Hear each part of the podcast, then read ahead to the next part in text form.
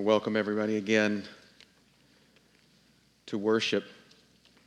I know that this is kind of a dicey, um, uncertain time because you just don't know what, you know, you don't know what to, literally, you don't know what to do with your hands, right? I mean, you're supposed to shake it. And, it's, it's like a symbolic touch. Hello.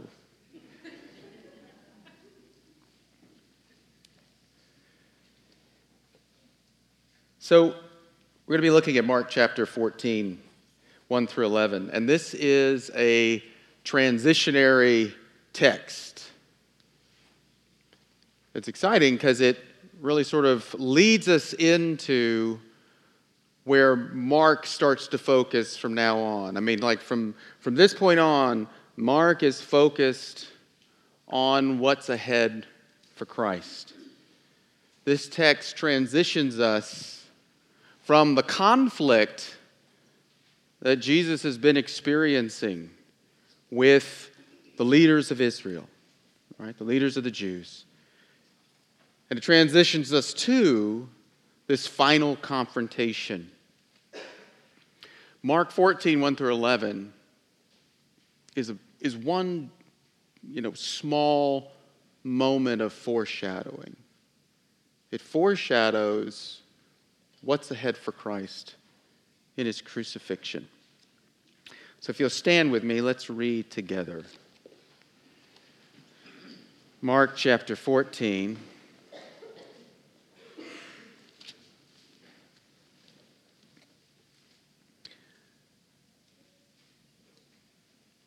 Mark chapter 14, verses 1 through 11. And at the end of the reading, I'm going to do something really funny. Right? This is more, more worship stuff. I'm going to say something. I'm going to say the word of the Lord, right? And then you say, thanks be to God, right? So I'm to, we're going to practice it real quick. I'm going to say the word of the Lord, and you're going to say, thanks be to God, right? The word of the Lord. Here we go. Mark chapter. I know Ben's going, What are you doing? Uh, Mark chapter 14, verses 1 through 11. It was now two days before the Passover and the feast of unleavened bread, and the chief priests and scribes were seeking how to arrest him by stealth and kill him, for they said, Not during the feast, lest there be an uproar from the people. And while he was at Bethany in the house of Simon the leper, as he was reclining at table, a woman came with an alabaster, alabaster flask of ointment of pure nard, very costly, and she broke the flask and poured it over his head. There were some who said to themselves indignantly, Why was the ointment wasted like that? For this ointment could have been sold for more than 300 denarii and given to the poor. And they scolded her. But Jesus said, Leave her alone. Why do you trouble her? She has done a, done a beautiful thing to me. For you always have the poor with you, and whenever, uh, and whenever you want, you can do good for them. But you will not always have me. She has done what she could. She has anointed my body beforehand for burial. And truly I say to you, wherever the gospel is proclaimed in the whole world, what she has done will be told in memory of her. Then Judas Iscariot, who was one of the twelve, went to chief priests in order to betray him to them. And when they heard it, they were glad and promised to give him money. And he sought an opportunity to betray him. This is the word of the Lord. Let's pray together. Father, again, thank you for your grace and your mercy that you show us in giving us this word. Lord, we praise you that you come near to us in this time of worship as a gathered people in a special way, giving to us the life that we need, your word. Lord, we praise you and we trust you in your promise that as you send your word out, it accomplish all, accomplishes all that you intend. It does what you send it to do. And we ask that you do that now. That you would make our hearts moldable. That you would give us hearts that hear. That you would shape us and change us by your Spirit through this word. That we would bring honor and glory to you. And we pray that as your people gather in our city and in our country and around the world, that you would feed your people, Lord God. Feed your people with your Son. It's in Christ's name that we pray all these things. Amen. Please be seated.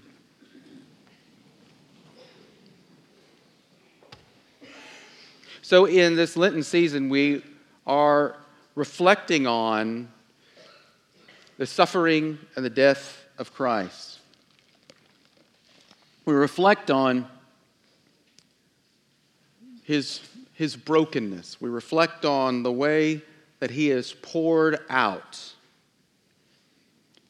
And in an effort to do that, to remind us of what we are celebrating, or uh, in a, I guess, a somber, cele- celebrative sort of way. We are doing Lenten reading, readings. And we're going to have the ladies come up now for our reading. How has your reflection during Lent been going?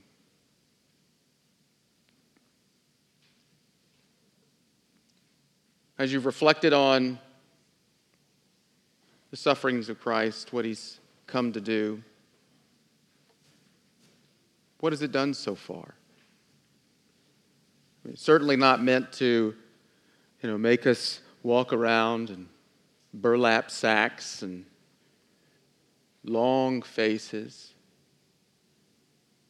What has it done?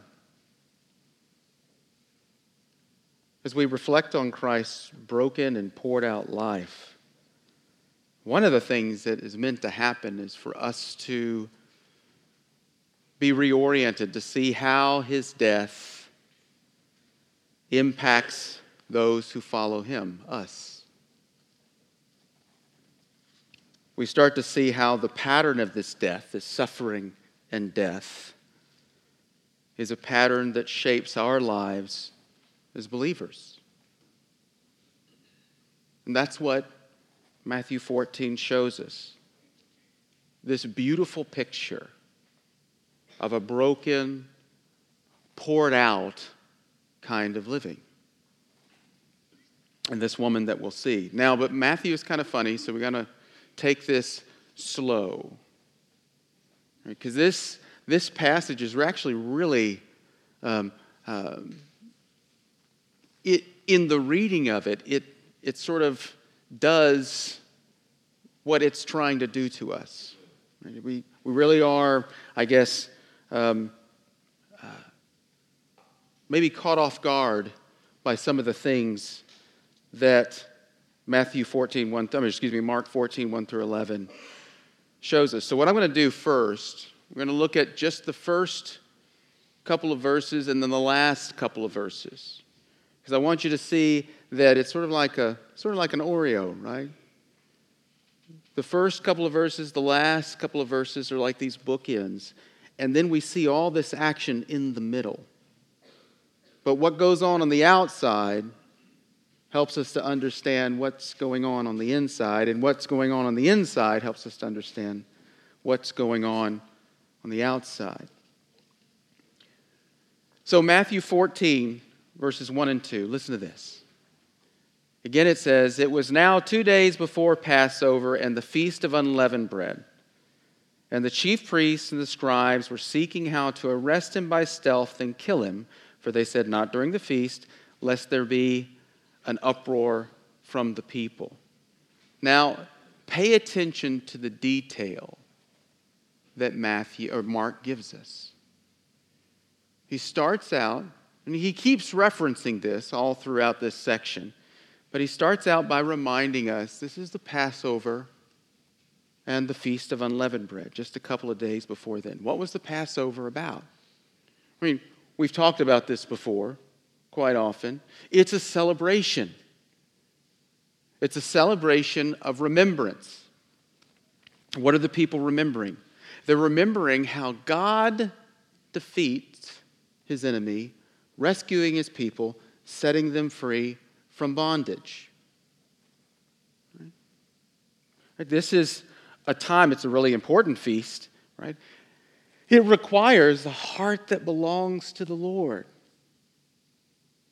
Remember the prophets, they would say all the time, you know, God, you, you, you folks, you, you contradict the very thing that these feasts are meant to be by your sin. You just go through the motions, right? So, so we know what was supposed to be happening here.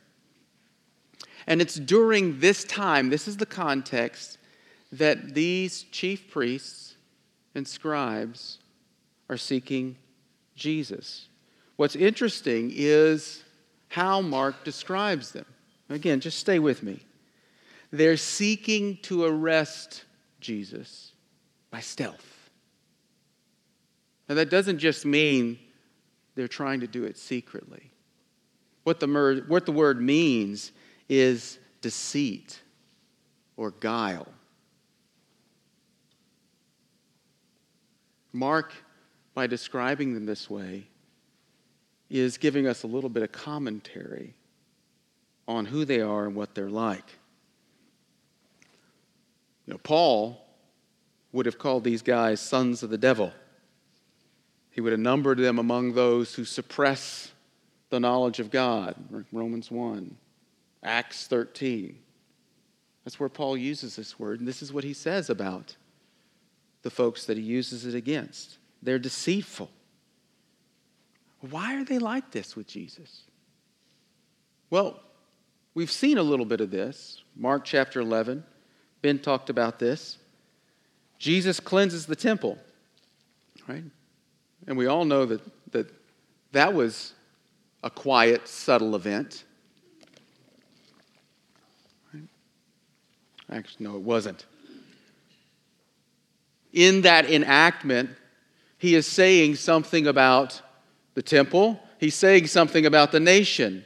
You're fruitless. He doesn't just stop there, right? What we didn't see is, you know, the next passage is where he says, you know, you say to this mountain, you know, jump into the sea by faith. What mountain is he talking about? The Temple Mount. It's a critique.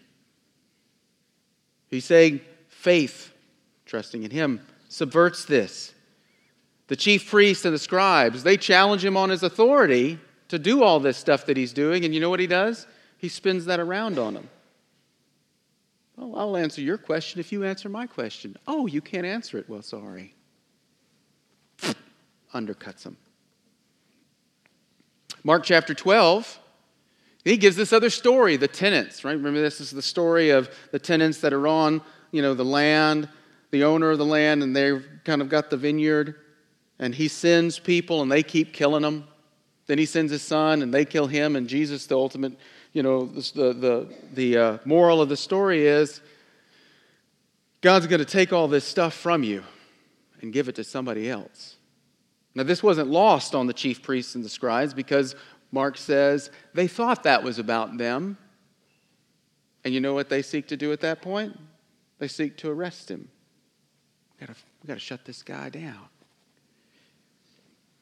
The Pharisees and Herodians, they try to trap him by paying taxes.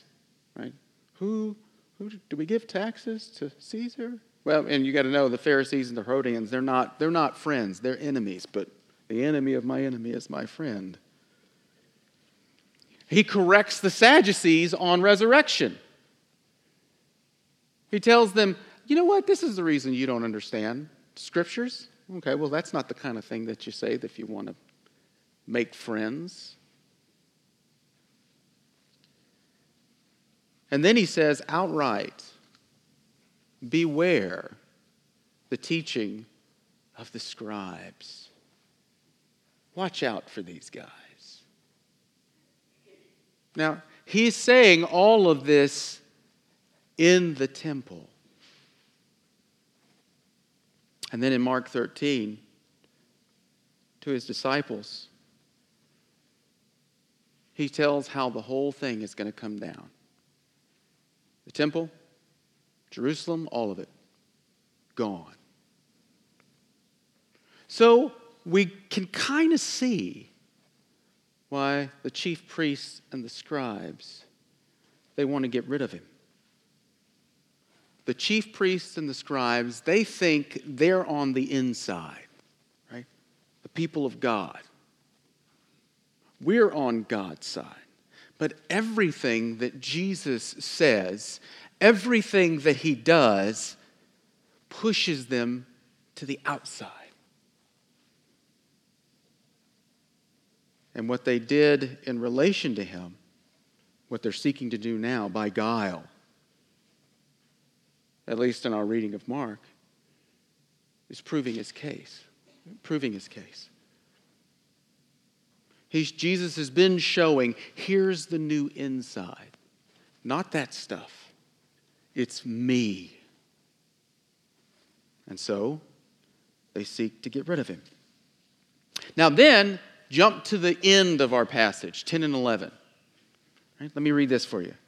Then Judas Iscariot, who was one of the twelve, went to the chief priest in order to betray him to them.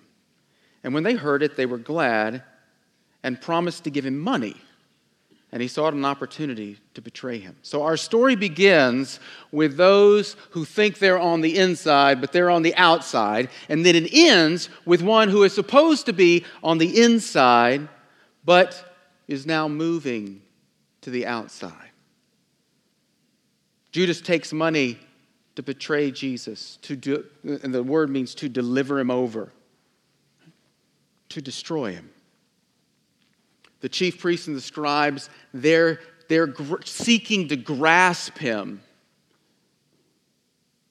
And that's complemented by here this one who is on the inside, close to Jesus, seeking to give them to him.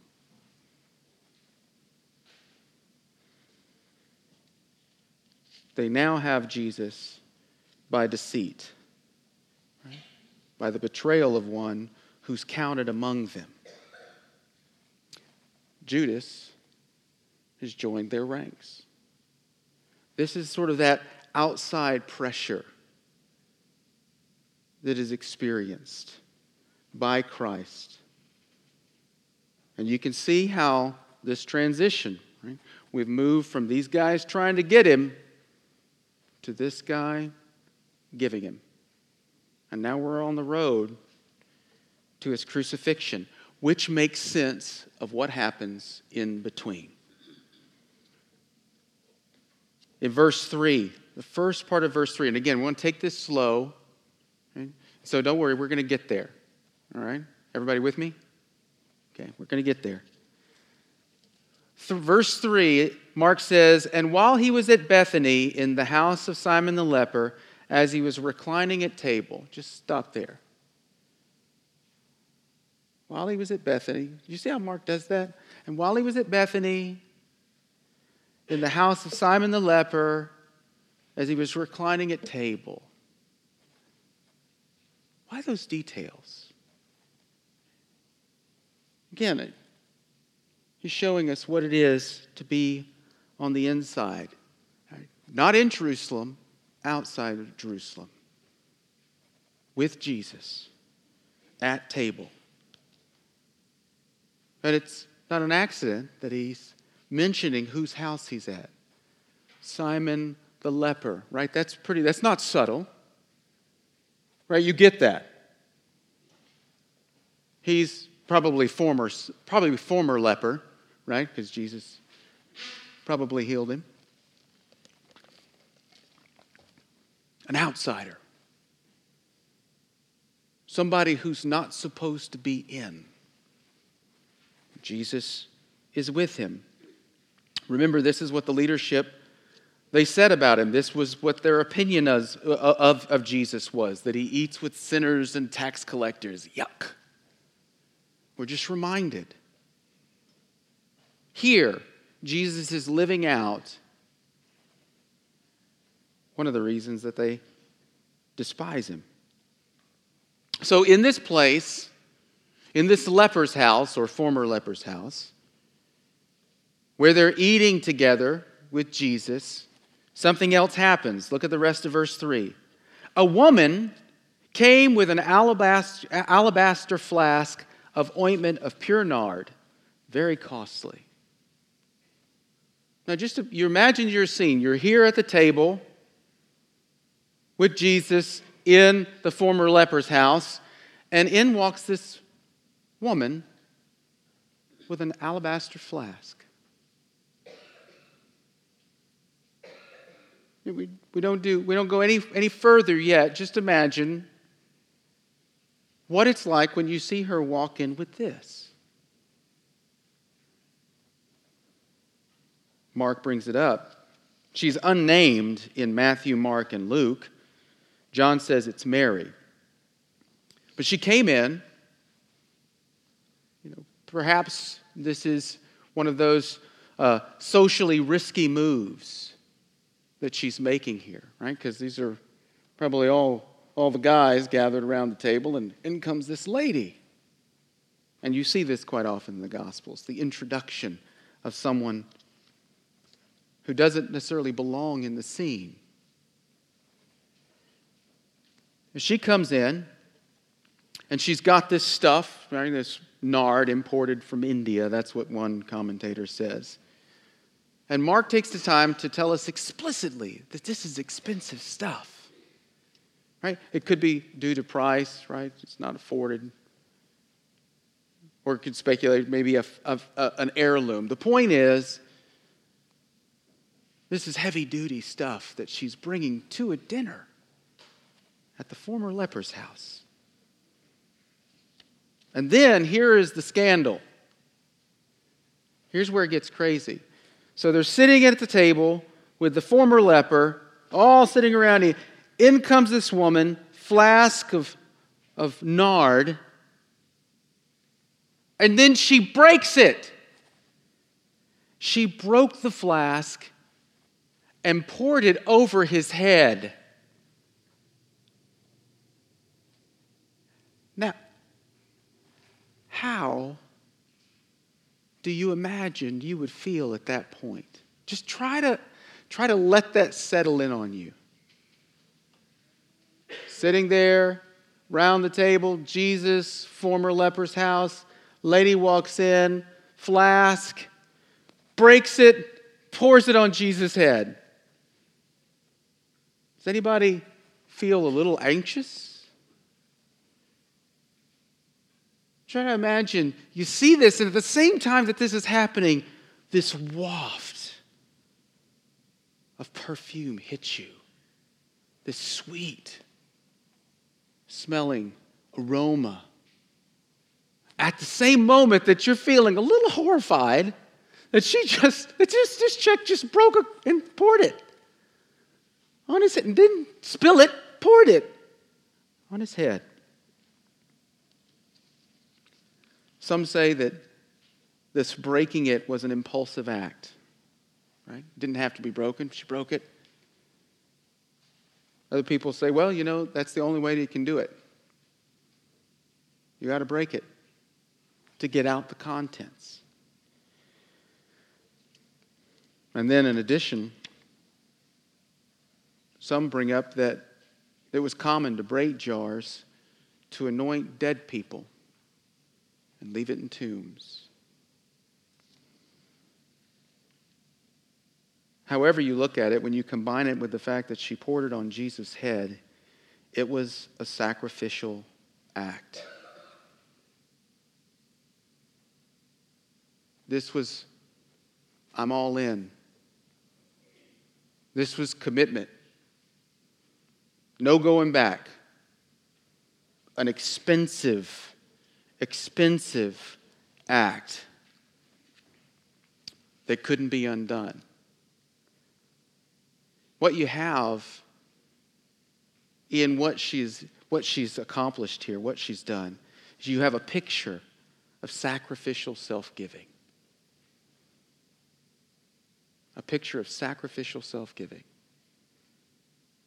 Giving all for Him.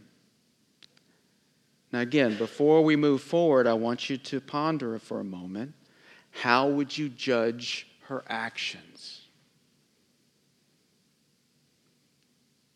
You might not often think about that. How would you judge her? What would you say about what she did?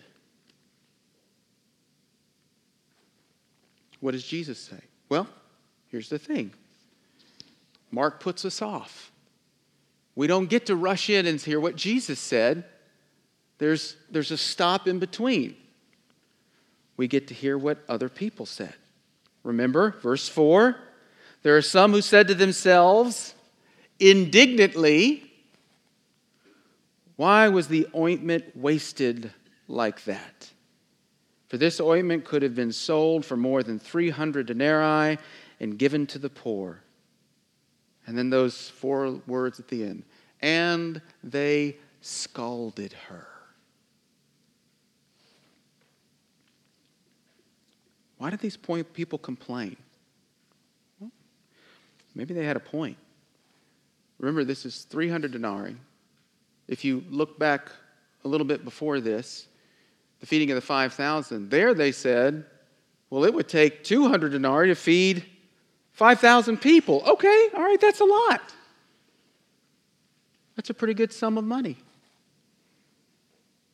Put that together with Matthew 19 and Mark 10, right? Where Jesus, what did he tell the rich young ruler? Well, sell all you have and go give it to the poor. Or Zacchaeus. Remember Zacchaeus? He said, Hey, I'm going to give half what I got to the poor, and I'm going to give what I need to give back to those I've defrauded. And Jesus said, Hey, salvation has come to his house. Maybe they've got a point. Maybe they should be indignant. But that's the funny thing is when you think you've got Jesus figured out, you don't. This is how he responds. But Jesus said, Leave her alone.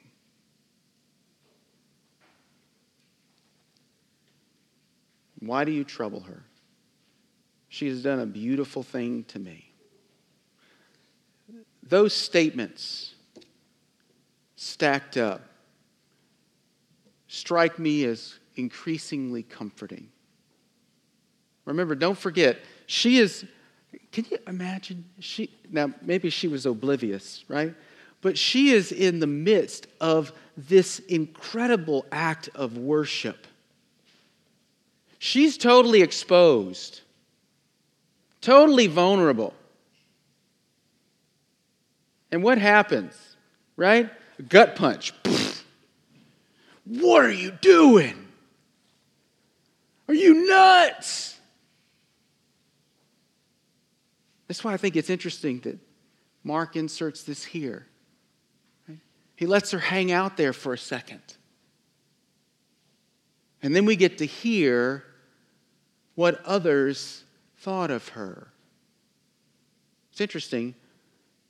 What Mark allows us to see is how this woman one on the inside with Jesus, actually joins him in the life that he's been living and experiencing.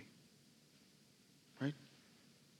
That suffering, that ridicule, that confrontation.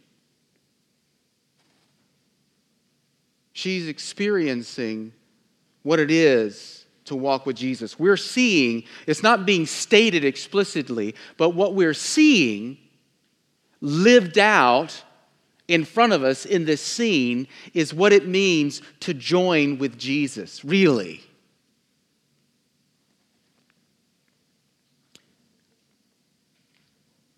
We experience the suffering and the struggle that he does. We follow our Savior in that.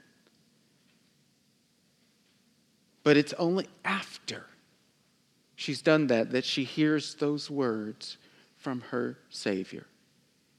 Not to her, but for her. Leave her alone. Why do you trouble her? She's done a beautiful thing. Why does he say that? Why does he call it a beautiful thing? They've said it's wasteful, which incidentally, that's only done, that's only that word's, it's like used 17 times or something. Right here, we'll geek out for a second. 17 times. And you know, only two of those is that word about wasting something. You know, the other times it's about? It's about ruin. It's about destruction. Usually talked about or used in reference to the wicked. So they really some strong language that they've used. But Jesus, on the other hand, he's called it a beautiful thing. They have said, pour nard on his head, give to the poor. Nah, this is the really important thing. Jesus is saying, pour nard on my head, give to the poor. Nah. This this is beautiful. Why did he say that? What would it have taken for them to applaud her actions? What would they have had to know? What would they, how would they have had to see things differently to validate what she did instead of vilify it? Again, let me emphasize what Jesus says at the end of that, that passage. He says, she has done a beautiful thing to me. He doesn't say, This is a wonderful thing, just a wonderful thing that she has done. This is a beautiful thing, a good, that te- literally it's just good.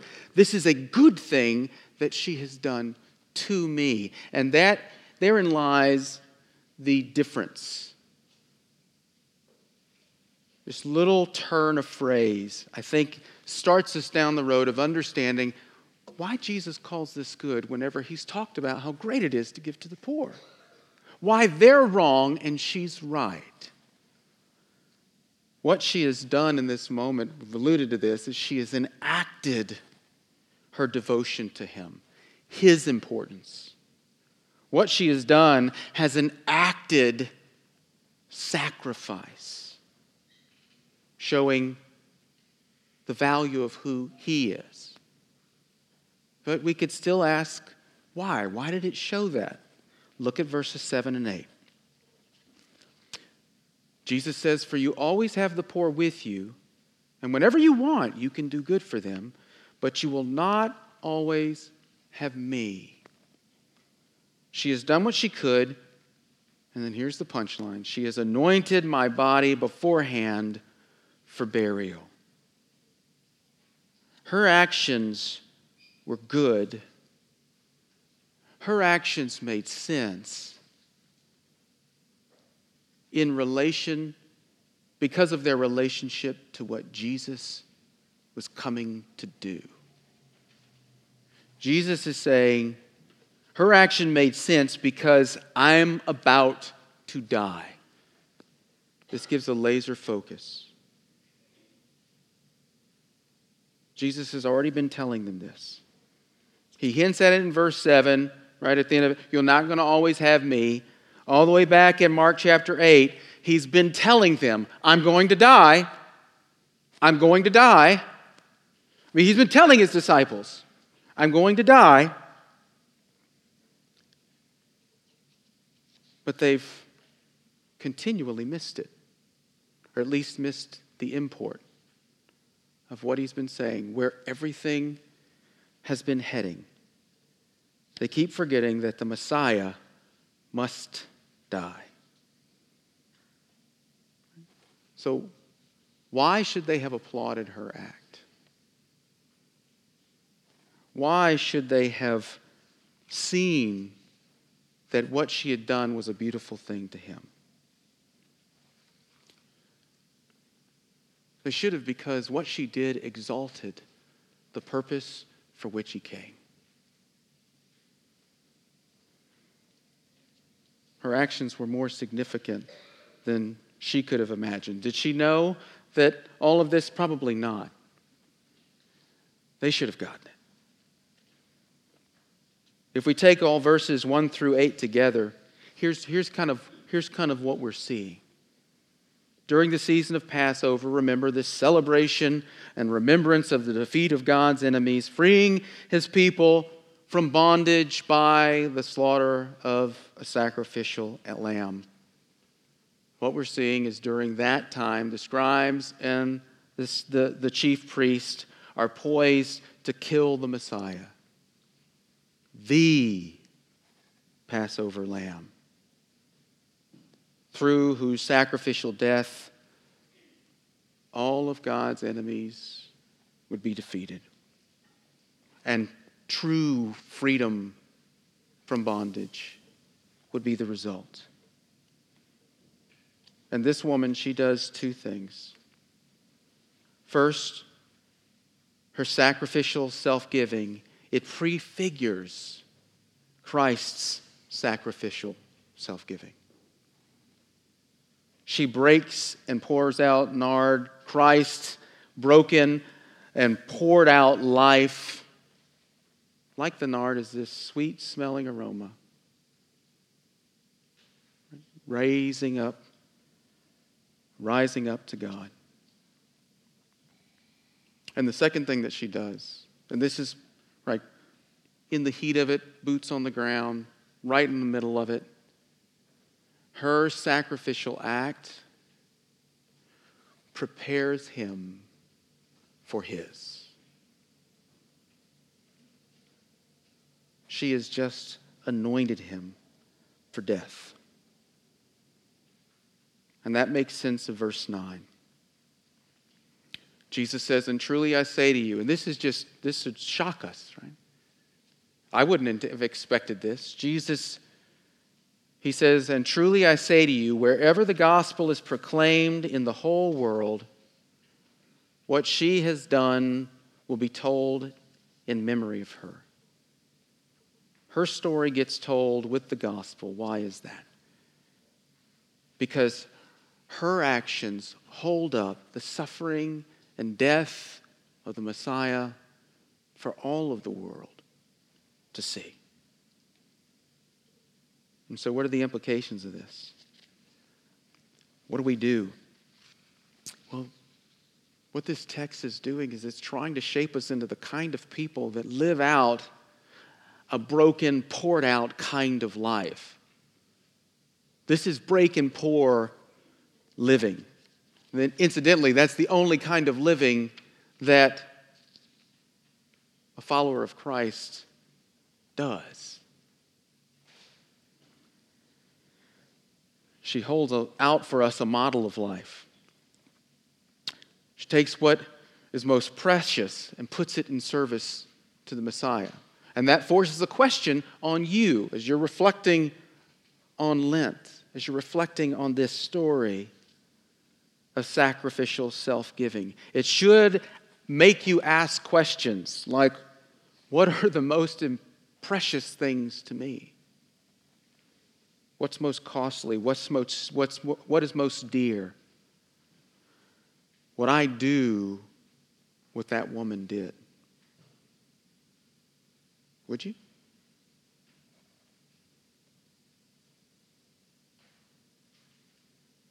I mean, that, that's at least one of the questions that the Spirit is probably asking you and I right now.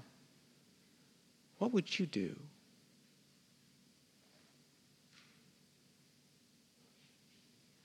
How would you respond? How do you respond? Is this break and pour kind of orientation one that marks your life? What if ours is different from hers? As you ask these questions, as you sort of search the data bank of your life, it ought to disturb us when it doesn't match up. Right? Because this is what it means to follow Christ. This is what it means to belong to Him. We ought to be unnerved when break and pour is replaced by seal and hide. How many of you have been more seal and hide than break and pour this week? I have. Our text is calling us to turn away from that. How do we get it? Our God calls us to share in the story of sacrificial self giving, but don't misunderstand. By saying what I just said, I'm not saying that we need to grunt and fight and make it happen, right? That we need to sort of, you know, sort of, you know, get at the door here and get a running start and whew, get some momentum and do it right. How do we get it? Living a break and pour kind of life grows out of the work of our Messiah. He was broken and poured out, suffered and died, raised to life. And those who are broken and poured out with him, they do that because they trust in him and his work that has delivered them from the bondage of sin. Those who live out a broken and poured kind of life are those who are united to Him by faith, united to His death and resurrection. They are those that trust in Him and received the Spirit of this Messiah. We live a broken or a break and pour kind of life by the power that He gives. He has brought us in. Being brought in empowers us to live that same kind of life. And what happens when we do? And here's where we match up with this woman. This forms the goal of our break and pour kind of living. We don't break and pour live so that God really likes us.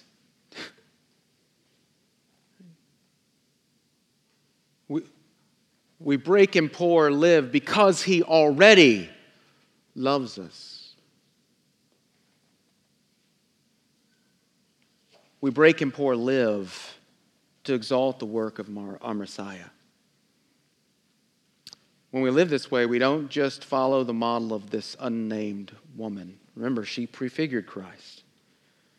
When we live this way, we point to Him. When we live this way, we point to his power, the strength that he gives to live this out. We point to his pattern. This is how our Messiah lived. Right? We point to his mission and his work. This is what his Father, God of all creation, sent him to do to save the world. When we live this break and pour kind of life. We're like her. We hold up the suffering, the death, and the resurrection of this Messiah that provides a salvation that this world needs. Amen. Let's pray together. Father, again, thank you for.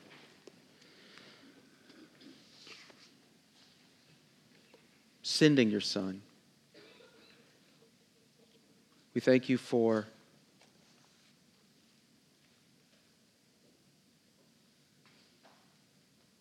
providing for us in the person and work of Christ all that we needed to be restored to you.